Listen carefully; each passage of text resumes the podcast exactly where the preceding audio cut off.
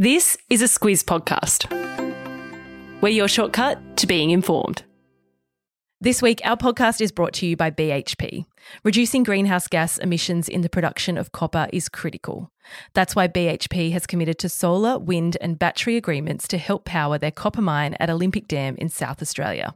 It's happening now at BHP. Visit bhp.com slash critical to find out more.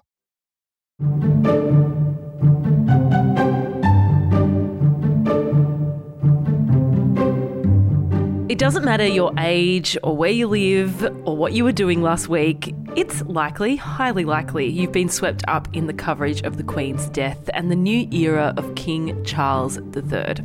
So, in this episode of Squiz Shortcuts, we try to cut through the noise and give you a good background to what's gone on the past week and what might happen going forward. We have a good look at the type of ruler that King Charles might be and the very future of the monarchy here in Australia. Squiz Shortcuts is the backstory to the big news stories. I'm Kate Watson. And I'm Claire Kimball. Global reaction to the Queen's death, Claire, is something we might never see again in our lifetime. It's really confirmed that we've lost one of the most significant figures of the last century. Yeah, and the breadth and depth of the tributes really has been something. Mm. Malcolm Turnbull, our former Prime Minister, is one of our most staunchly Republican former Prime Ministers, and he was moved to tears about her death. He said that we are all Elizabethans. Uh, the US President, Joe Biden, said that she defined an era, and the Indian Prime Minister, Narendra Modi, called the Queen the stalwart of our times the life that the Queen lived is all the more extraordinary, I guess, because it was never meant to be her. Yeah, that's right. She was the eldest daughter of King George II's son. So basically the equivalent of Archie, mm. who's Prince Harry's son. Uh, so when George died in the 1930s, it was meant to be King Edward, who was the eldest son, but he decided to give up the throne after less than a year uh, to marry American Wallis Simpson. Uh, the church wouldn't let a monarch marry a woman who had been twice divorced. Uh, and that's when Elizabeth's dad became king. Uh, and from that moment, she was the heir apparent. Yeah, I guess many listening will have seen The Crown or they'll know this history, but it's still worth recapping. Even if you're not a royal family fan, what we're seeing in the outpouring since her death is just a huge appreciation of her public service, her sense of duty and sacrifice. And look, in her lifetime, the Queen has conceivably shaken hundreds of thousands of hands and mm. seen in the flesh by millions and millions of people. She's been the patron of hundreds of charities, uh, a counsellor to 15 British prime ministers, and pretty remarkably, the UK's chief diplomat over seven decades. Yeah, 70 years. The Queen was also head of the Commonwealth. We've heard a few leaders questioning whether there would even still be a Commonwealth without her. Yeah, that's right. Uh, to Australians, the Commonwealth is probably best symbolised by the Commonwealth Games, but it's actually made up of 56 countries, but only 15 of those, including Canada, New Zealand, and Australia, actually still have the Queen as head of state. Mm. So it's an extraordinary feat when you think of it um, that the Queen kept together what she has called a family of nations uh, through Africa, the Pacific, and Asia, long after many of them formally cut ties with the monarchy. Yeah, one of the most extraordinary stories I've heard about the Queen's diplomatic power was in 1961. She was dispatched by the UK's Prime Minister to visit Ghana when it was feared to be falling under Soviet influence. This is quite the story. Yeah, she was pictured dancing with the Ghanan president. Uh, at the time, there was still racial segregation in the United States. So it was an enormously powerful image projected around the world, and it demonstrated the Queen's conviction that the Commonwealth was a group of equals. There was a few other things the Queen was well known for. It's really hard to cover them all, but we're going to call out one diplomatic weapon that she had, and that was fashion. yeah, she certainly wasn't a slave to trends, but she really did know how to make a statement. Uh, her consistency of dress, the handbag, the brooches, mm. the hat, uh, often one bold colour and combining two for colour blocking, uh, everyone knew that was the Queen.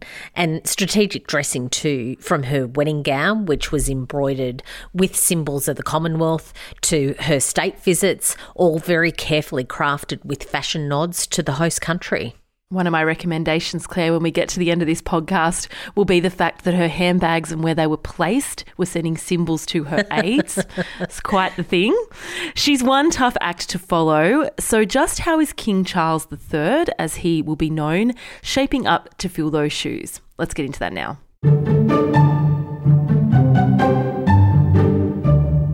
Pretty hard to imagine Claire waiting in the wings for a job for 70 years. That's been King Charles's lot in life.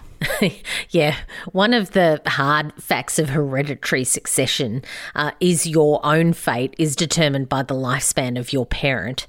Uh, so, as heir to the throne, Charles never really knew when his time would come, but his mother's robust good health uh, has made him the oldest sovereign to come to the throne at 73 years of age.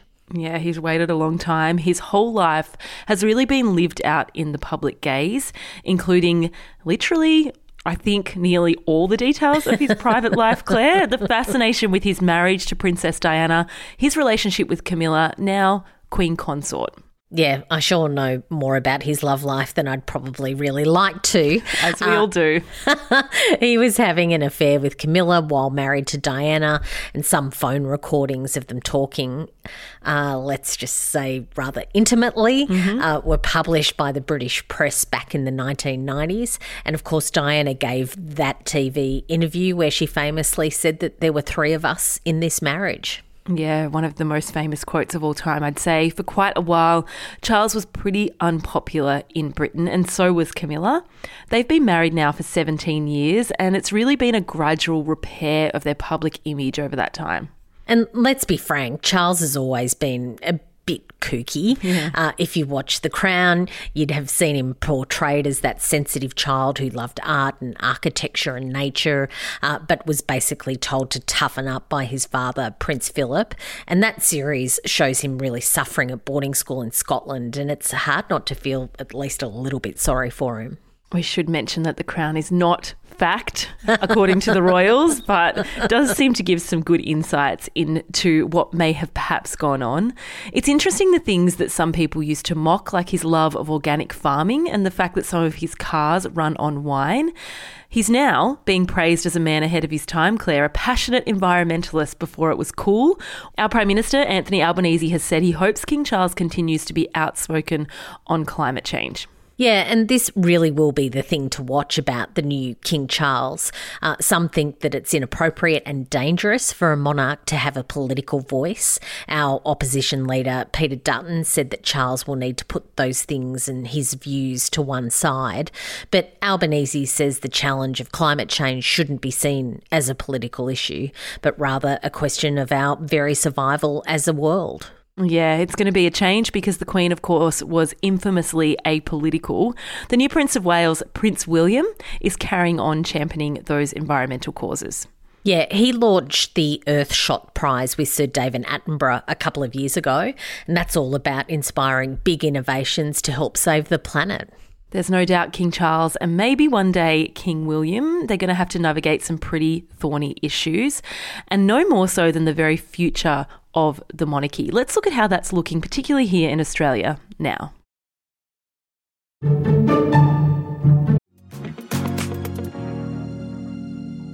Before we get into what might be in the news next week, a message from our podcast advertiser, BHP. This week, they're keen to share with Squizzes how the resources they mine are key to the energy transition to renewable energy. Yeah, we often hear about the push towards renewable energy, but what doesn't get as much attention is the role resources play in making that transition possible. Take steel, for instance, it's a key material used in the construction of renewable energy infrastructure, as well as in bridges, transportation, hospitals, and schools. And a big part of it comes from iron ore. BHP says the importance of responsibly produced Australian iron ore is clear. And by that, they mean reducing the greenhouse gas emissions associated with iron ore production. It's why BHP has committed to a solar and battery agreement to help power their port facilities at Port Hedland. It's happening now at BHP, and if you want to learn more, visit bhp.com forward slash critical. You'll find that link in your episode notes. Our Prime Minister, Anthony Albanese, has made it clear that now is not the time to revisit the Republic debate in Australia. He's ruled out a referendum on that issue in his first term of office, but it's something that's not going away, Claire. No, it's not. Uh, remember, even before the Queen died, Albanese said that as far as constitutional change goes, his first priority was to get an Indigenous voice to Parliament up. Uh, but he's not trying to hide the fact that it's Labor's policy to have an Australian head of state. Uh, it's just that it won't be in the next few years. Having said that, he has appointed an assistant minister for a republic, so it is something that is looking like it's on Albanese's agenda. To cast back, the last time Australians voted on a republic was back in 1999. It was a pretty resounding no. The ACT was the only state or territory, Claire, with the majority yes vote, so I guess the Prime Minister's recognising that Australia does have an affection for the monarchy. Yeah, and you can assume that if Labor is still in power and wants to pursue it next term, uh, they won't be proceeding unless they can really be sure that they think that the national mood is on their side. Yeah, that's right. We're not the only one talking about this. A lot of Commonwealth countries are having the same conversation. One thing is sure by the end of King Charles's reign, whether it be short or whether it be long, there will be fewer countries with the king as a head of state. Uh, Charles was actually in Barbados last year when it became a republic, and other countries in the Caribbean are lining up to follow suit yeah, that's really the part of the world where they're dropping like flies, as they say. Claire, Prince William, and Kate got a pretty mixed reception in Jamaica, in Belize, and the Bahamas earlier in the year. They had to acknowledge the history of slavery and atrocities committed under British rule there. Yeah, and while those countries are beginning the process of cutting ties, uh, Canada and New Zealand, like Australia, appear to be in no great rush. Justin Trudeau, who is Canada's Prime Minister, praised Elizabeth and some of the most effusive terms from a world leader. Uh, also, Jacinda Ardern, New Zealand's Prime Minister, said that she expected that New Zealand's relationship with the UK will only deepen under King Charles. This isn't a new thing. Even under the Queen, there was quiet acknowledgement that change was probably inevitable. And it was just a matter of time before a lot of countries moved to having their own head of state. Yeah, that's right. And remember, we've talked about how most countries in the Commonwealth actually cut formal ties with Britain decades ago. Mm. Uh, so, as more do that, Charles and William will likely try to follow the Queen's example, uh, which is trying to keep that group of nations loosely aligned uh, so that the UK can still wield that incredible diplomatic soft power. So if they have anything to say about it, the Commonwealth Games will continue for a very long time. we actually happened to do a squiz shortcut, Claire, just changing tack slightly a few weeks ago on how Australia is governed. The system of constitutional monarchy is still hugely important to the UK and around the world, so the system itself. Yeah, we did that, of course, when former Prime Minister Scott Morrison was found to have multiple ministries, and we needed to unpack how that all worked. But what yeah, that meant. but yeah, the British monarchy is known as a constitutional monarchy, and while the Queen and now the King is head of state, they don't make the laws. That's the job of an elected parliament. And in Australia, we have the same system. It's just that those powers of the sovereign are vested in the Governor General. Governor General David Hurley has been out and about, obviously, a lot across the last week. That role is pretty much ceremonial. There are important functions like swearing in of ministers, as we learnt when we did that shortcut on Scott Morrison's multiple ministries. Yep. Signing off on laws and opening and dissolving Parliament all of those functions are with the Governor General, or what we like to call here in Australia, the GG. the GG, that's right. and one of the big points of the No campaign in that Republic referendum back in 99 was about the success of the system of the constitutional monarchy. Uh, the fact that the role has evolved over a thousand years of history, and by inheriting that system, it gave our country a sense of stability and continuity. Yeah, a lot of people will argue that if it ain't broke, don't fix it. What it's raised for me, Claire, is a fair few questions about the for and against of becoming a republic or the for and against of staying with a constitutional monarchy. There's a shortcut in the very near future, I'd say, about that. But before we finish, how do they feel in the UK?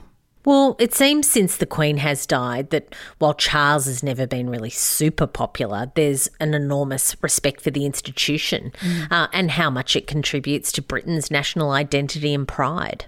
And we'll see that continue over the coming weeks, over the coming months. We've got the King's coronation. That'll be another huge event in the months to come, and plenty more conversations about the role of the royals in Britain. That's your shortcut, though, for now, to the Queen and the King onto our recommendations. Each week, we give you a recommendation for some further reading, listening, or watching. I don't know. There's so much that we could recommend this week, Claire. It's a bit ridiculous. There's a link to a UK Vogue tribute to some of the Queen's most iconic outfits that's well worth a look. And as I said, I've also got a link uh, to a TikTok video which shows how the Queen uses her handbag to indicate to her aides whether a meeting is going well, whether she'd like to be moved along. Apparently, there was a whole traffic light system going on. well, when you've only got a few tools available to you, you've got to be pretty creative, I'd imagine. Yep. Um, if I had my sort of 100% say I'd probably pick an article about corgis and the Queen's love of her corgis, as she called them their oversized potatoes. And I grew up with corgis, so I totally get that. uh, but what I've got is a really lovely read from Tony Wright, who writes for The Age. Uh, it's an article that he's penned on Camilla, the new Queen consort, and it's just some really interesting background. Yeah, there's plenty, plenty, plenty to read, watch, listen to in regards to the Queen and everything that will come off the back of this. As I said, there's more Queen Squiz shortcuts in our future, I'm sure. In the meantime, if you'd like a shortcut on anything else, let us know. Until next week.